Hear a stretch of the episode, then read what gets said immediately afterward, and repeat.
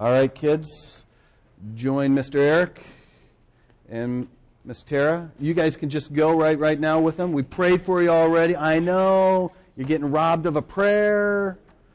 All right, I love you guys. See ya. All right. Would you grab? You see how they're so trained? They just come on forward. They know what to receive.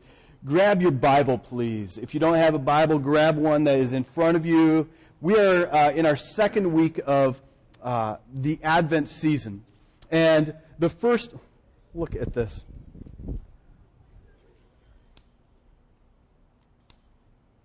Just so you know, it is lit. Last week, we looked at, we started a series called He Came, and we, we looked specifically at Luke chapter 4. And in Luke chapter 4, Jesus said that uh, He came for the purpose of, the Spirit of the Lord is upon me to set free the captives.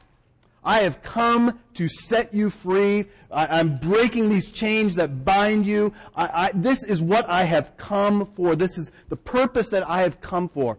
And this week we are looking um, at 1 John chapter 2. 1 John chapter 2, where the author says, This is why he has come.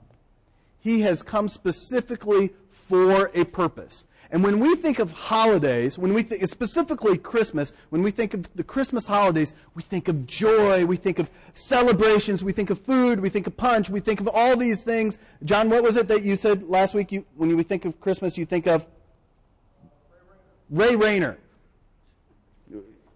We think of all these, these things come to our mind, and a lot of times it's around the idea of joy to the world. The Lord has come, O little town of Bethlehem, and we get all these warm fuzzies. This week, we are going to be looking at Christmas destruction.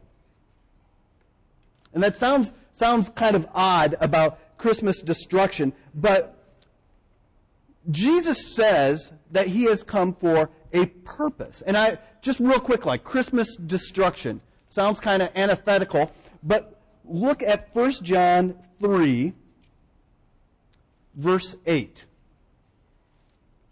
1 John 3, verse 8. We're going to read the whole thing, but I want you to hear this from the get go.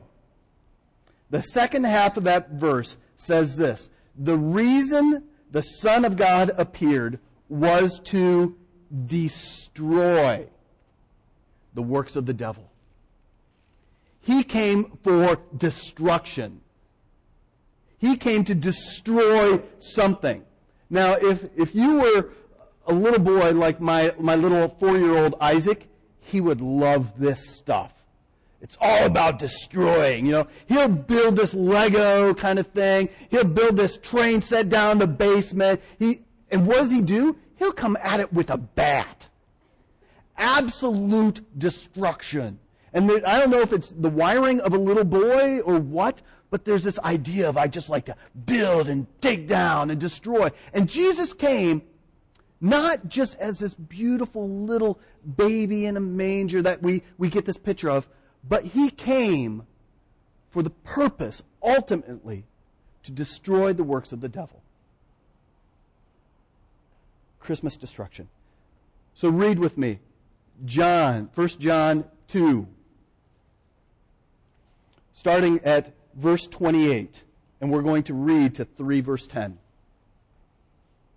I write these things to you about those who are trying to deceive you.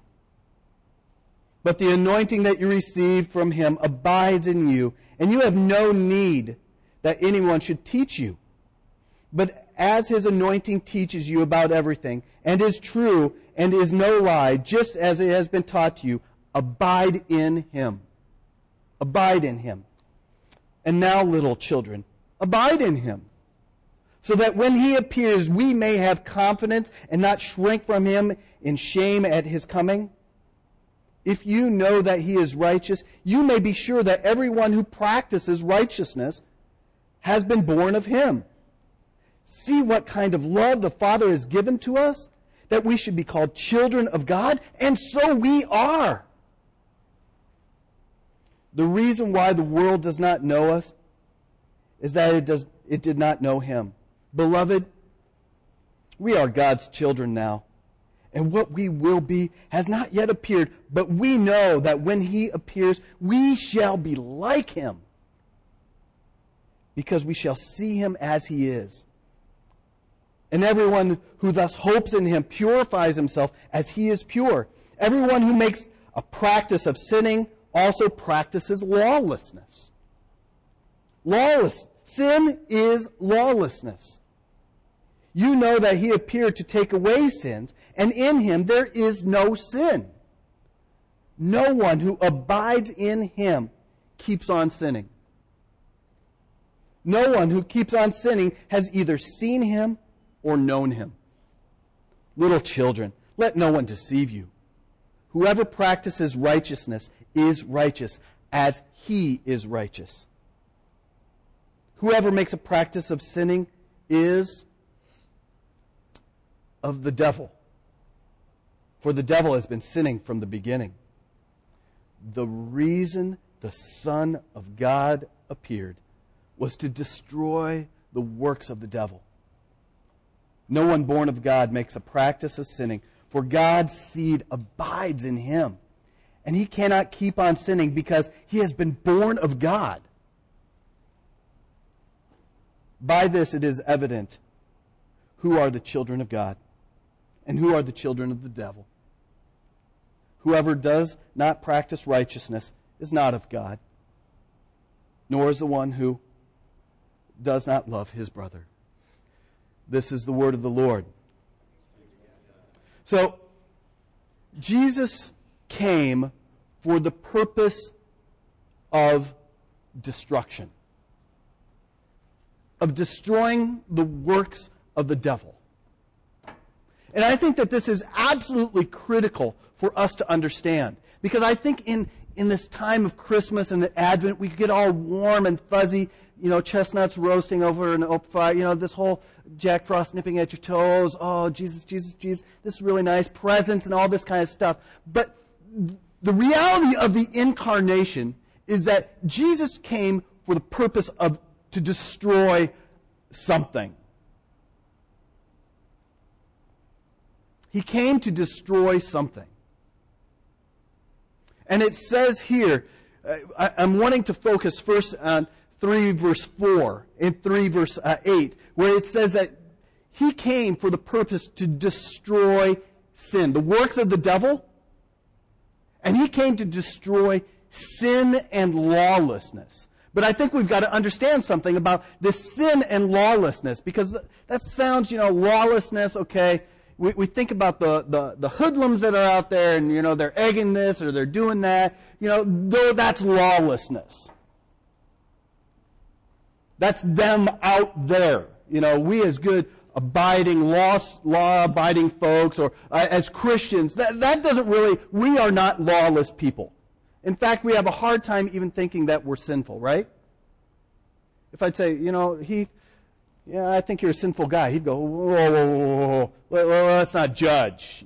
I might screw up a little bit, but let's, let's not call it sin or lawlessness. But Jesus said, oh, yes, this issue of sin is absolutely universal and it impacts everybody. Sin from, from all the way from Adam and Eve that was the first act of lawlessness. Them basically saying, you know what?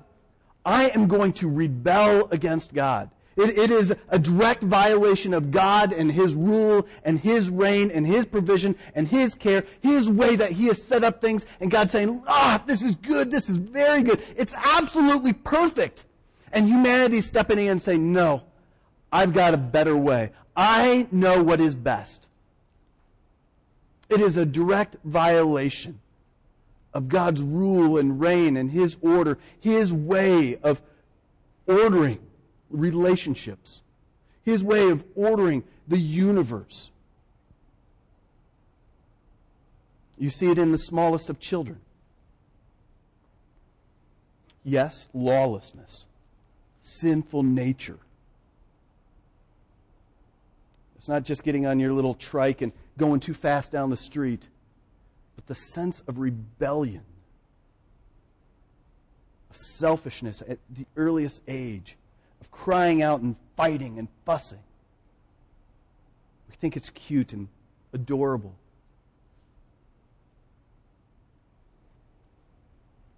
It is us, you, me, looking into the face of God and saying, God, your law, your rule, your design, your way does not apply to me. I know better.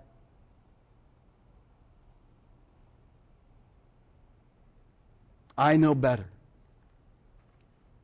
That is, that's just the way it is, God. You say I should do this.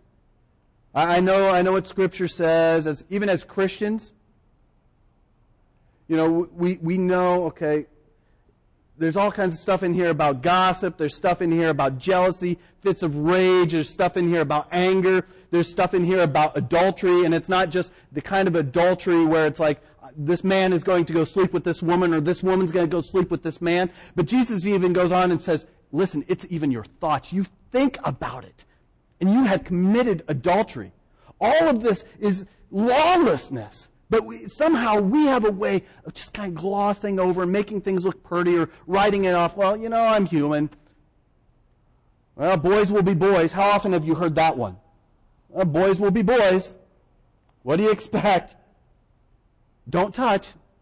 Boys will be boys. Well, you know what? She did this, and uh, we we're just talking. God says this is lawlessness. Love your neighbor as yourself. Love the Lord your God with all of your heart, all your soul, all your mind, and all your strength. And the second is just like it love your neighbor. It's lawlessness, it is sin. And he says some very hard things here about this. Look at verse 4 with me. Read it. Read it as I'm reading. It says, Everyone who makes a practice of sinning also practices lawlessness. Sin is lawlessness. Jump down to verse 8. Follow along. It says, Whoever makes a practice of sinning is of the it's of the devil. All right. I feel like we got to kind of have this AA meeting. Who makes a practice of sinning? Liars. It is true. You know, and so there's this whole thing of, oh my gosh, verse 9. Or go, go to verse 6. No one who abides in him, being Christ, no one who abides in him keeps on sinning.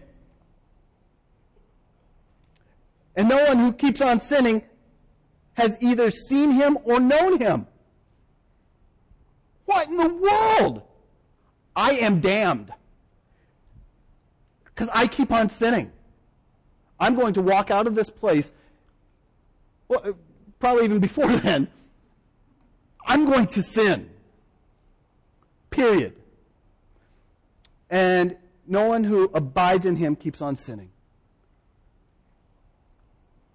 Verse 9 No one born of God makes a practice of sinning.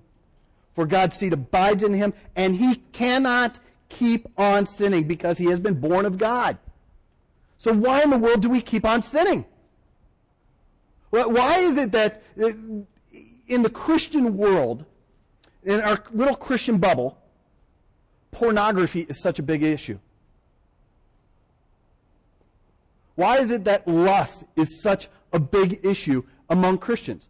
Why is it that lying, cheating, stealing, gossip is such a big issue? And it says here, if you keep on doing these things, then apparently you are of the devil. What do you do with this stuff? Praise be to God for verse 8. The reason that the Son of God came was to destroy the work of the devil. I want to give you a little bit of background, a little bit of peace, because when I first read through this, I'm going, there's no hope for Paul Broom. None. There's no hope because I, I daily sin, so therefore I must be a child of the devil. In the Greek, it kind of adds a different layer. It's kind of hard to get it in the, uh, in the English. But this, this idea of keeps on sinning or a practice of sinning is talking about one who remains in a sin and continues to do it. Okay? So let's, you in your own mind, what is your pet sin? In your own mind, this is not a, your confessional. In your own mind, what is that, that area that seems to hold you captive? Here we go. That area, whatever it is, I first need to do this. I need to remind you of what Jesus said in Luke chapter 4 through the prophet Isaiah. The Spirit of the Lord is upon me to set the captives free, to give sight to the blind, to bring healing. Jesus has come for the purpose of setting you free from that area. So the first thing that we have got to do is believe the gospel that he has come to set us free. And do you believe that he has come to set you free of your areas of sin and captivity that just hold you down, that tie you up, and it's like, I can't get out of this. Do you believe that Jesus has come to set you free? If you do not believe that, we have to keep working on that. But he has come to set you free. And if he has come to set you free, number two, he has come to destroy those works. Those things that have captivated you, he's not just saying, hey, I've come to set you free. Good luck. He has come to set us free and is working with us to destroy the works of the devil, to absolutely destroy them in our lives. Destroy them.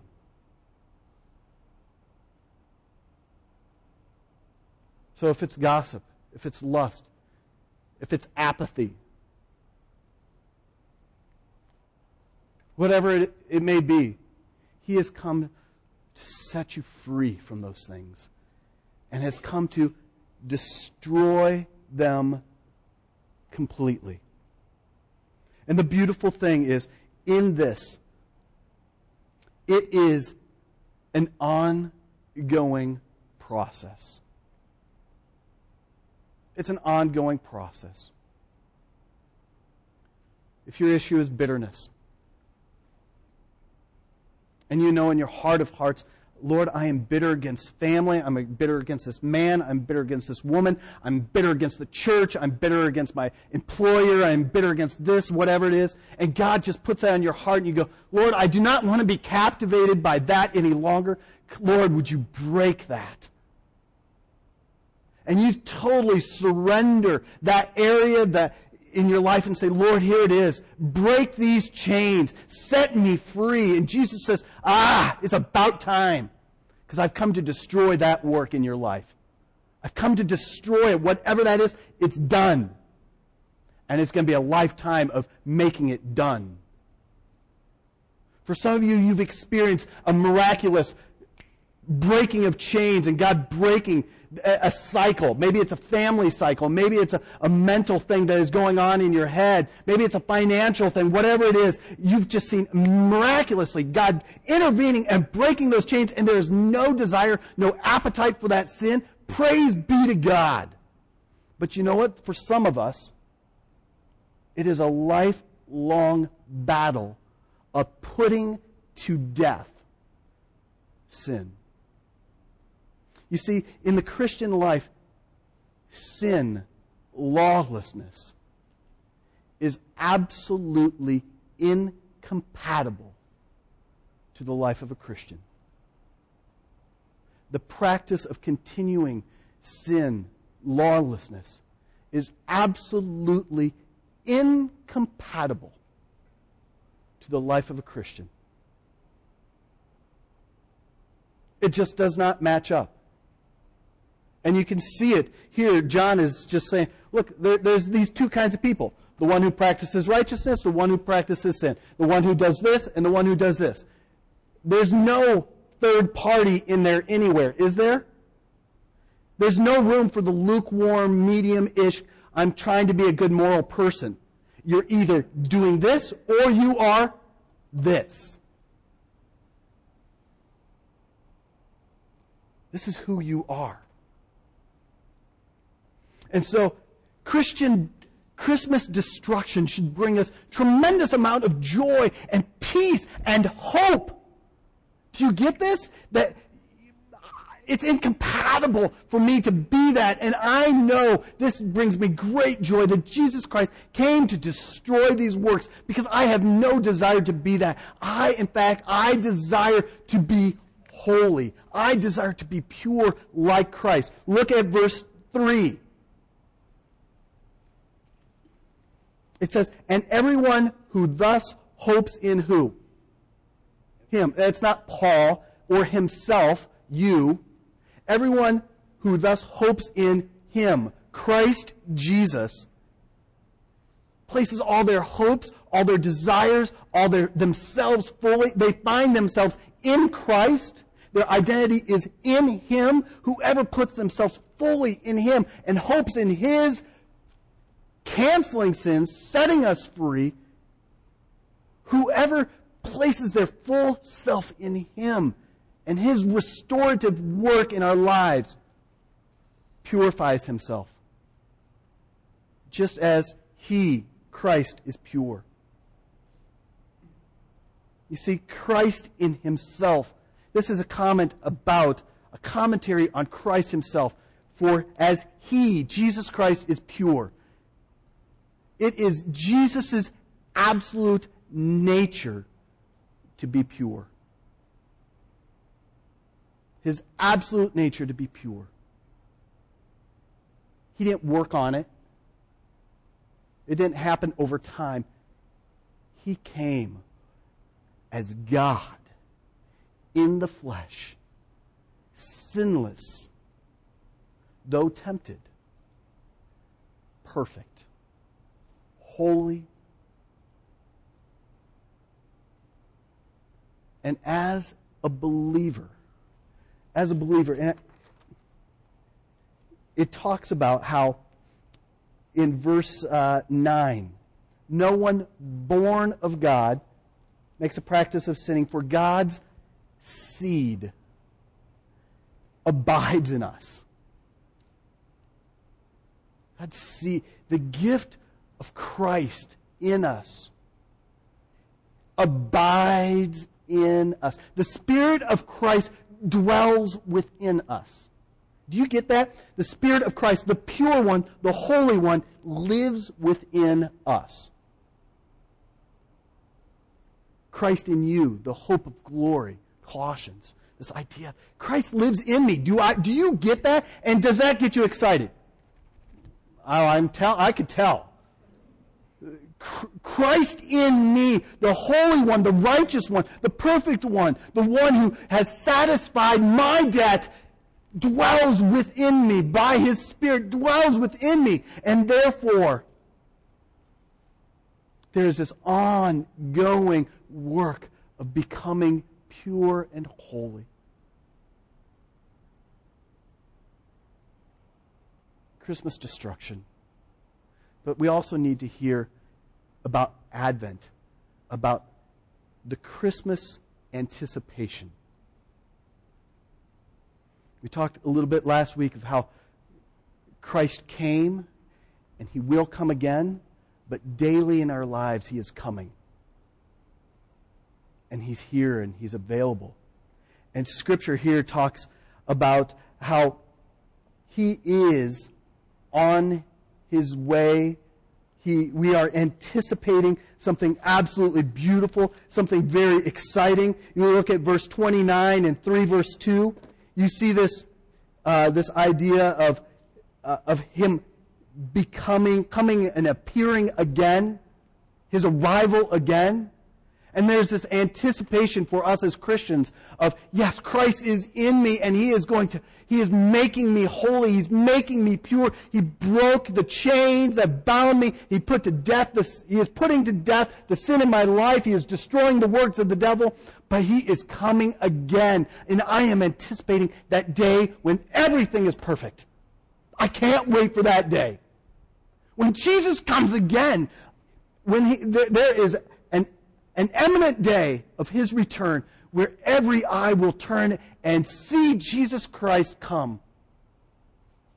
And we will see him as he is. There will be no questions. The world will have no more qualms, any more debates about uh, what about Muslim, what about this, what about this, what about this. Jesus is going to come and say, I'm here. I told you and you see me in all of my glory and splendor and power and majesty. I am God. I've come to redeem you. I'm taking home my own. Those who have claimed the name of Jesus Christ and trusted in me and have seen me destroy the works of the devil, it is now complete.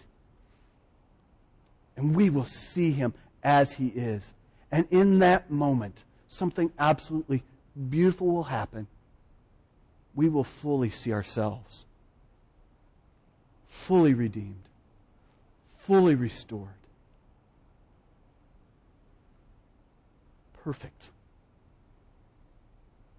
Perfect. If that doesn't get you excited, wow. My ongoing anticipation. Lord, make me holy. Because go back up to 28. And now, little children, abide in him. In other words, remain, be grafted, be stuck, get, get in him. Abide and stay right there. So that, so that what? When he appears, we may have confidence and not shrink from him. The day of Christ's return, we're not going to go, oh crap. Oh, he's here. But the day that he returns, we are going to, with confidence, Lord Jesus, you are here. I've been waiting and I am not shrinking back because I have been working out my salvation with fear and trembling, knowing that you are holy and you desire the best me ever. Working out all those things. And on that day, on that final day, we can stand with confidence before Him as we are. That is Christmas anticipation. His, his second coming is huge. And I don't think that we got a big picture of his second coming and his uh, of eternity. It's beautiful. It is beautiful.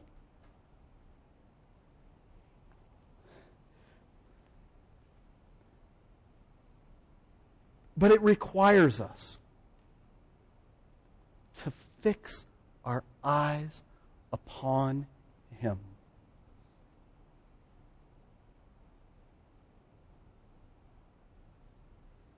Really, to fix our eyes on Him. I've heard it said that you become like what you behold. You become like what you behold, what you, what you love and worship and adore. You become like that.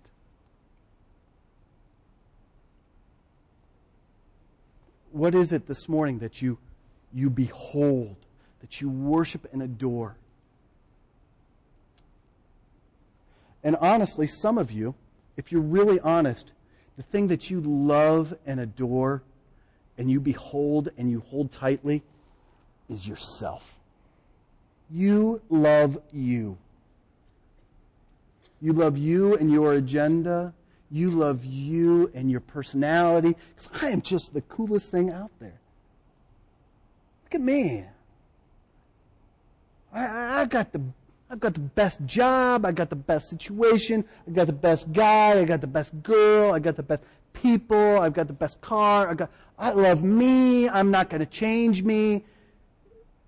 And you know what? You're you're going to become like what you behold. You. And here Jesus said, no, your identity is to be children of God. Your adoption, you are adopted into the family of God, and your Father is glorious. Christ has come to set you free. Set your eyes on Him. He is it. He is the pure one, the righteous one. Set your eyes on Him. Some of the things that we worship are what in our culture? Throw them out. What? Money. Money. You, what, things, objects. What else? Sex. Fame, entertainment. Children. you become like what you behold. Have you ever seen that? Uh, this is a total caveat. Parents who love their children and worship their children, what do they become?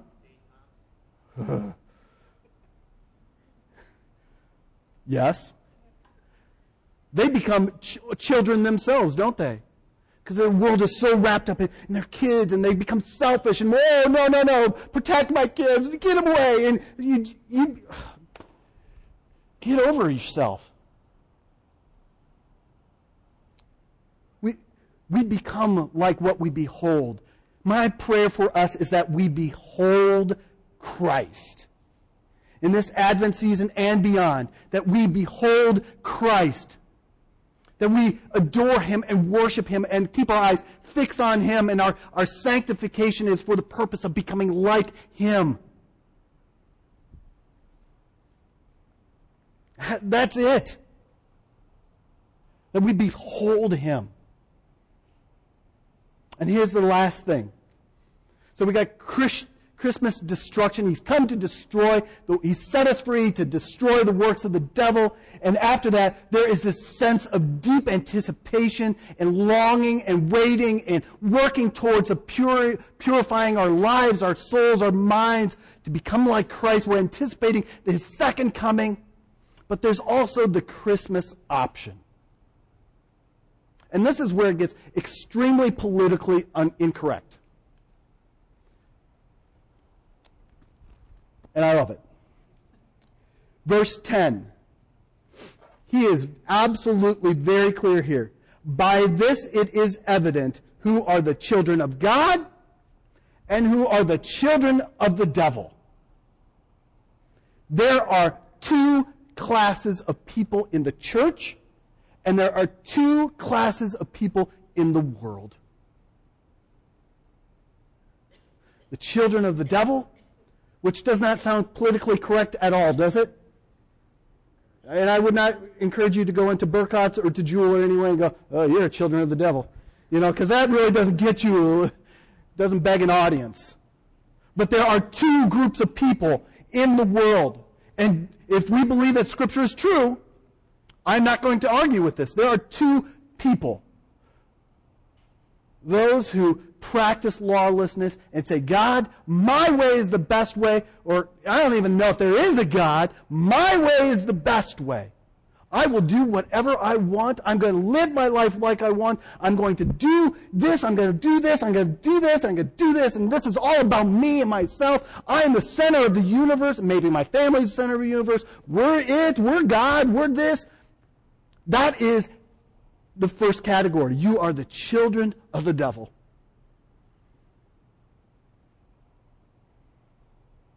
Where it's all about you.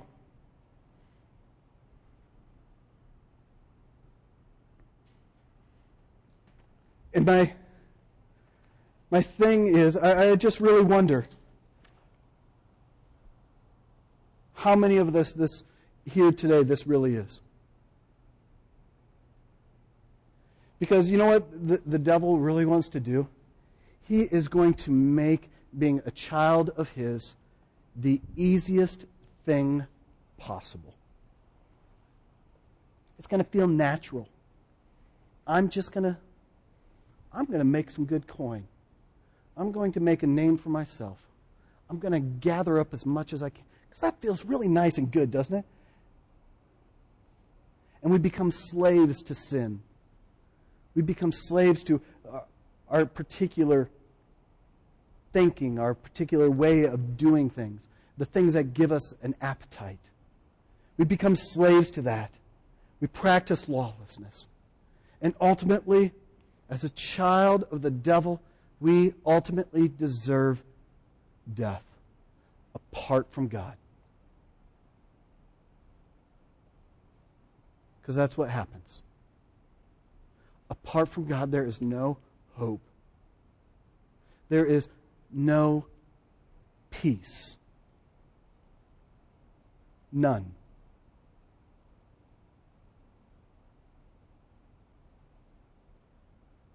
So, men,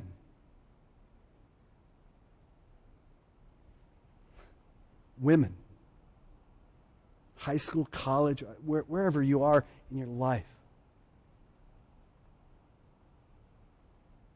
have you so identified with Christ that you have died?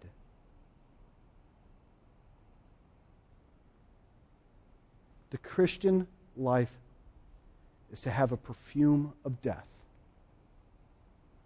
As I am constantly dying to me.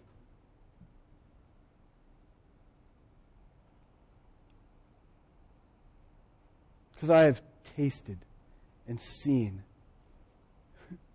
John, John 1, or 3, 3 verse 1. See what kind of love the Father has given to us? That we should be called children of God, and so we are.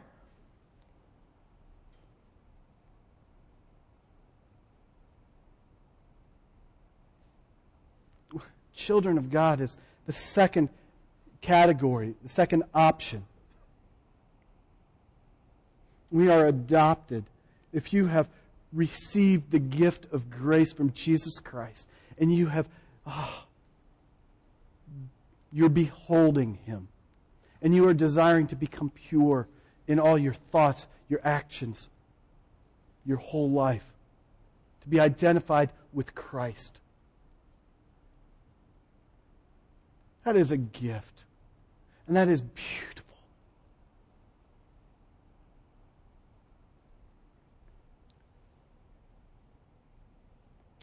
David Jackman says this, though, about us. I love this. We are in living contact with the conqueror. All his resources are always available. If it is true that only Christ can live a righteous life, it is also true that his life is implanted in us when we are born again. Nicodemus, how do I get, how am I born again? I'm an old man. Do I crawl back in the womb and be born again? No, it's, it's the life of Christ implanted within you. And when we sin, it is because we are failing to allow Christ's risen life in all its power to flow into our thoughts and motives, our circumstances and experience, bringing us his victorious, resurrection power.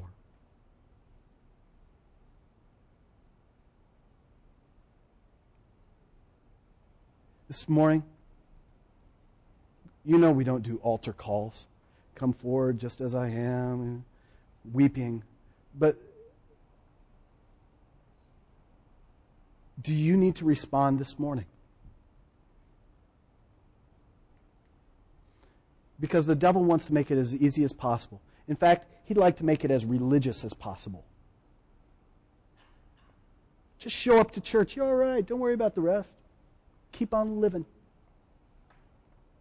You've been doing it for generations. Your family's been doing good for years. Just show up. Ephesians says this For he himself is our peace who has made us both one and has broken down in his flesh the dividing wall of hostility by abolishing the law of commandments expressed in the ordinances that he might create in himself one new man in place of two, so making peace and going on to say, and might reconcile us both to God in one body through the cross, thereby killing the hostility. He is our peace. He is our hope. He is the way, the truth, and the life. No one can come to the Father but through Jesus Christ. That is it. You're either a child of the devil or you are a child of God because you have received the free gift of grace and He has made peace for you through the cross of Jesus Christ, taking on the wrath of the Father so that you can have life. That is hope that will not pass away. It's an unfading crown. It's an adoption that will not be traded off. It's a price that has been paid. So, do you need to respond? Do you need to respond for the first time saying, Lord, I have been doing religiosity all my life, and it is a bunch of bunk. I, have been doing the good church thing.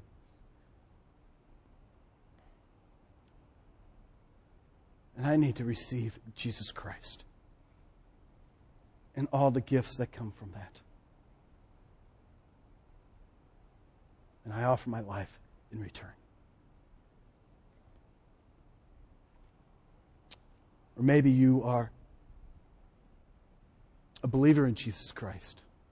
And as we prepare for communion, you need to do some deep examination. Deep examination and just say,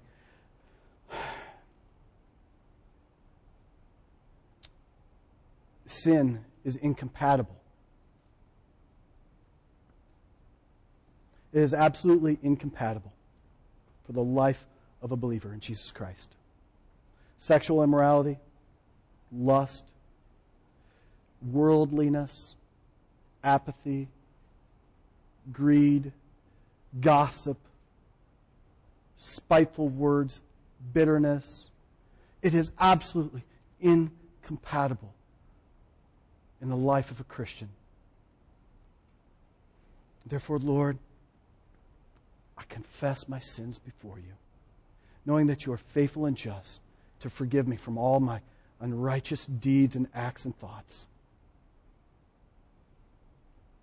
And together, Lord, by the power of your Spirit, your life in me, your resurrection power, today, I put to death these things by your power. They will no longer hold me captive. I trust you fully. These things no longer hold meaning or purpose in my life. Lord, take me. Take me. So, as we come in a minute or two to the table, it is open to anybody who has identified with Christ in such a way that they not just, uh, yeah, I believe this, this is, that's good stuff, such a way that they behold Him. They desire Him. They worship Him. They are giving their all to Him. This table is open to you. It's not open to perfect people. Because if you think that you're perfect, earlier in 1 John he says, you're a liar and the truth is not in you. The table is open to imperfect people, desiring to be reminded of His love and His continual forgiveness.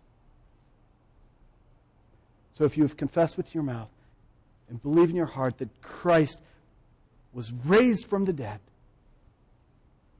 this meal is open to you.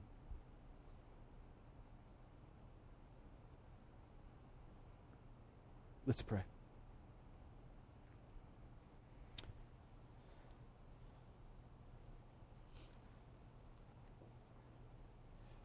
God, my prayer is that this morning, for some of us, for all of us, that it is absolutely crystal clear of what needs to be destroyed within us. And that you, Jesus, have come to destroy those works. You've come to destroy sin, lawlessness, our rebellion, and to give us a, a heart of flesh that loves you more than anything else. God, I just pray that this morning, as the words of your, your holy scriptures were, were read, as they, we expounded upon them, Lord, that our hearts understand the gospel. That we understand it with fresh eyes and fresh minds. That we have deeper understanding and appreciation. But not just that, Lord, that we have deeper worship of you with our entire lives. Lord, that we, we, we, we understand and we, we live into the, we are not satisfied with unholy lives anymore. We're not satisfied with casual gossip. We're not satisfied anymore with uh, sinful uh, images. We're, we're no longer satisfied with gluttony. We're no longer satisfied with just casualness in our Christian walk.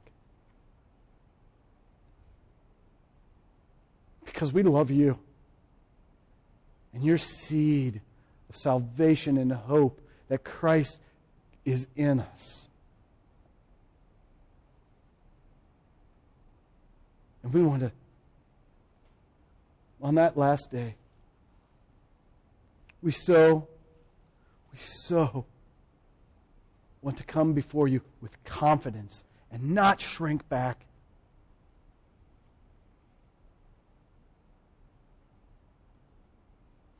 Knowing that Christ is in us.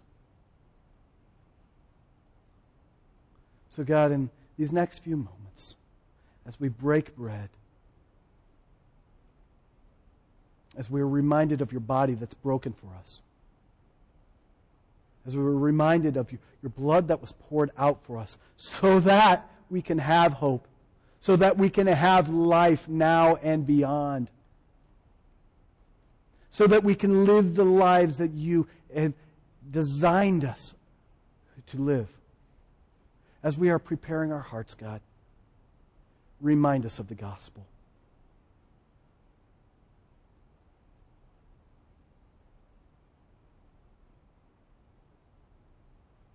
Remind us that you, Jesus, the righteous one, came,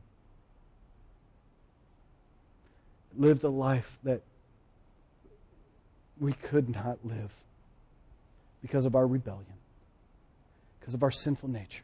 You came and lived the life and became the sacrifice.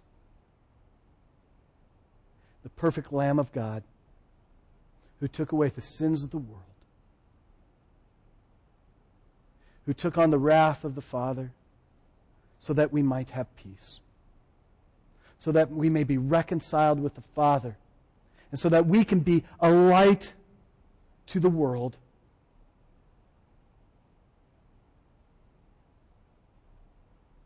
bringing Christ to the nations, bringing your glory out.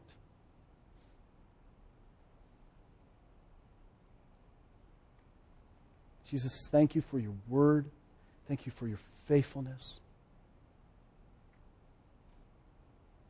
We pray this in Jesus' name. Amen.